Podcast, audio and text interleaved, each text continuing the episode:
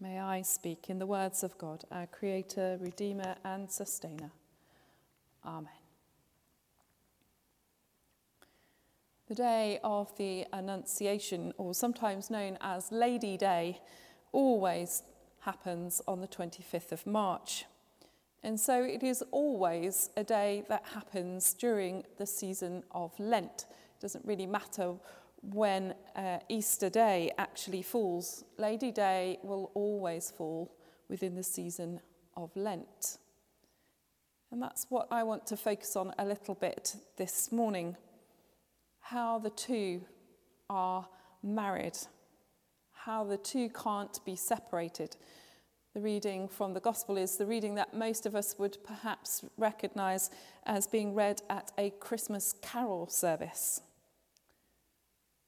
So sometimes we get into the habit of separating the two events, Christmas and Easter, the birth and the death, and yet the two are intrinsically linked.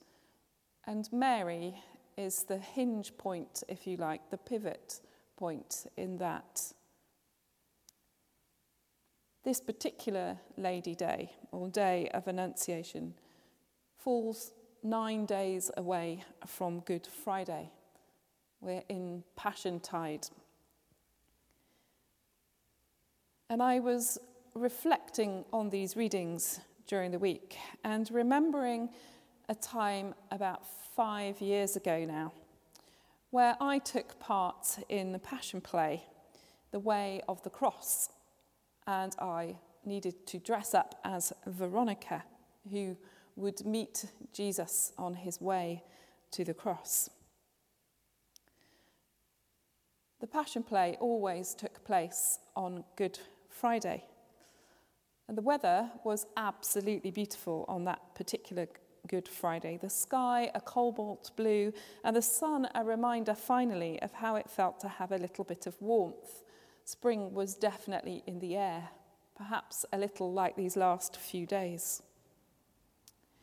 And as I and the other actors awaited for the appointed hour of 10 o'clock to arrive, we stood in our costumes, trying to cast our minds back two and a bit thousand years to that first Good Friday.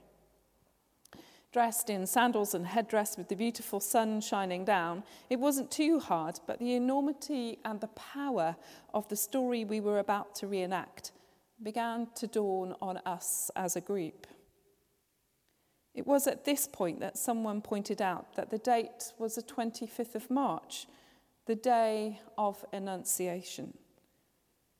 And into my mind came a picture of Mary, the young teenage girl, saying yes to goodness only knows what as the angel leaves her, her words escaping on the air as his wings take to it, the Spirit descending on the air as her word rises to meet it.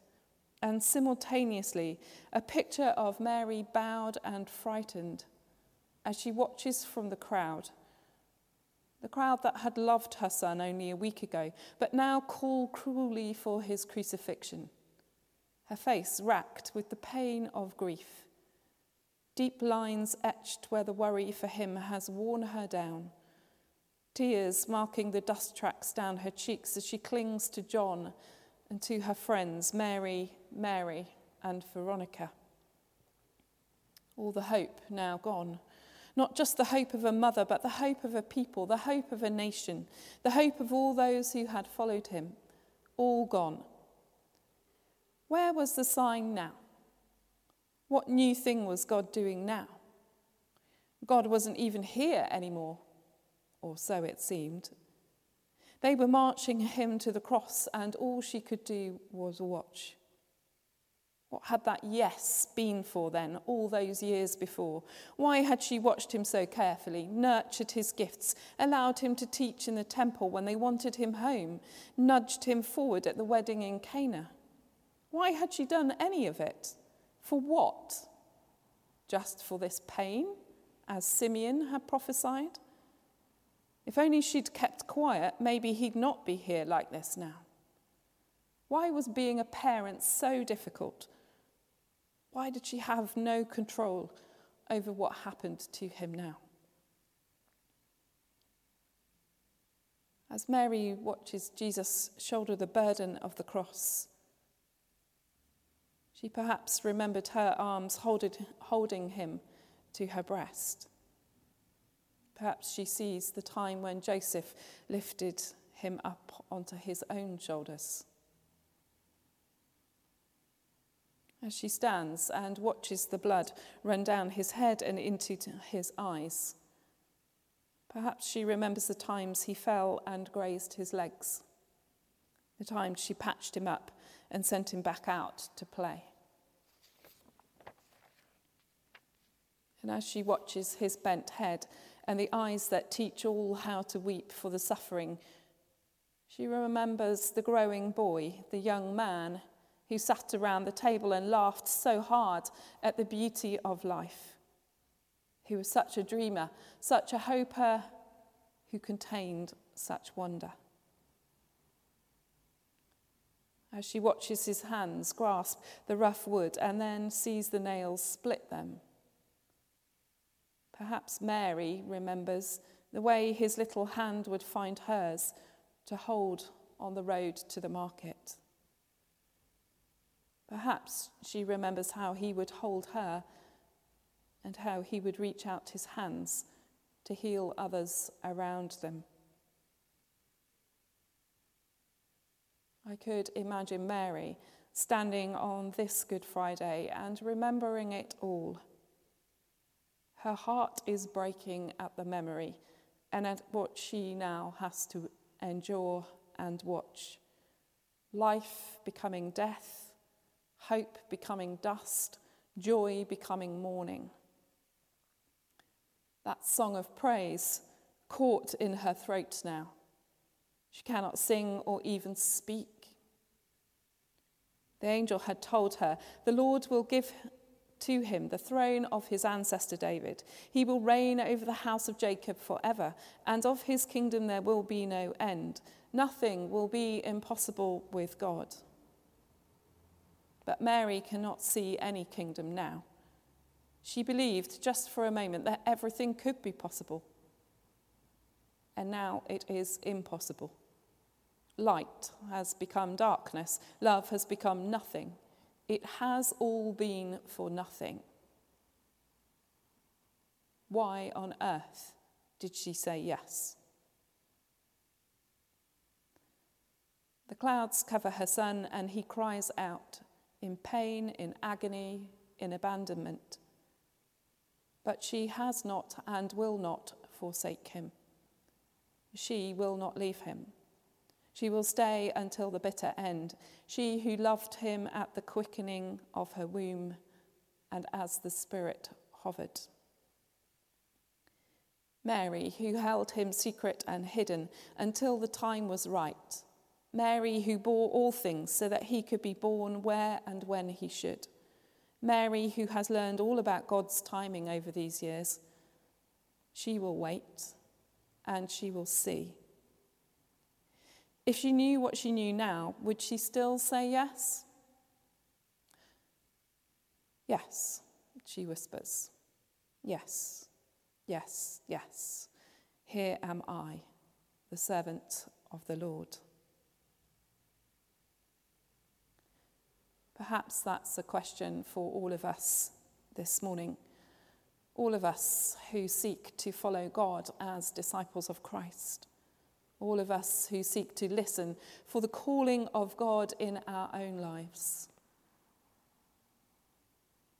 All of us who have said yes, and then perhaps things don't quite turn out as we'd imagined. Would we still say yes? Would we still go on that journey with God? Are we still willing to say yes to the next thing, even knowing that maybe what we're saying yes to isn't exactly what we have planned. It will be God's plan. And even knowing that our yes may take us into dangerous places, into painful places, into places of raw emotion.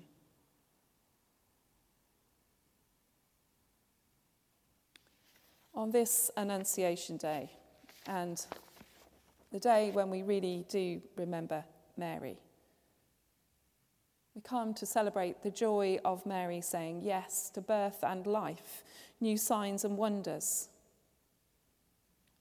But when it falls quite so close to Good Friday, we have that opportunity to look at the mystery of the incarnation even more deeply.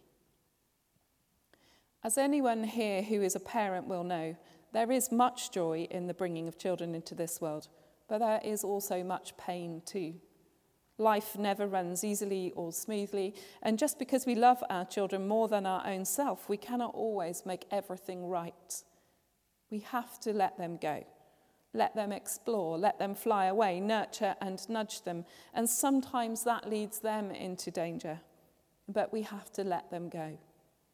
There will be mothers and fathers across the world today who will be asking the question what was it all for? Perhaps they are watching their child battle with malaria because they couldn't afford a mosquito net. Perhaps they're watching in the Yemen as their child is injured in Syria, as they are shot on the street. Or maybe closer to home, they are sitting beside the bed of their child in one of our hospitals or hospices, hoping and praying for relief in the suffering.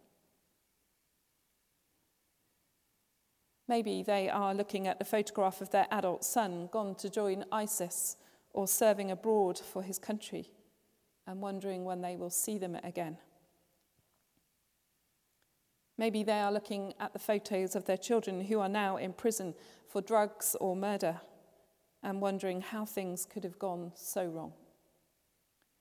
Maybe they are watching as their sons and daughters struggle with the expectations of life, as the burdens crush them with anorexia, hopelessness, poverty, abuse, addiction. Maybe you are one of those parents today. Or maybe you are not a parent, but because of this last year, life has lost its lustre, lost its hope, and lost its wonder. And whether we are parents or not, the concern for our young people and the life ahead of them after this last year is surely one that we should all share. Mary comes to us today, down through the ages, with her yes and with her tears and holds out a new hope. That new hope came three days later when another Mary managed to get up, even in her grief, to prepare to do the last thing she could for the man she loved, to take the spices for his burial. She wasn't expecting anything, or was she? Was it just a little voice at the back of her mind saying, Remember what he told you? Did she still hope in God despite everything? Did Mary, the mother of Jesus, have that voice in the back of her head too? Remember what he told you. Did she still have hope despite everything? And then, of course, there he wasn't. He is not here, he is risen. Angels again bookmarks at the beginning and the end? Or is this the beginning now? He is not here, he is risen. He goes ahead of you into Galilee. Go and tell your brothers that he is ascending to your God and his God, to your Father and his Father. Death has been overcome. Death becomes resurrection, dust turns to hope, mourning turns to joy. The light shines brightly through the darkness. Love is everything and everywhere. The love a mother and father bore for their child. The love God bears for his son. The love the son bears for the world.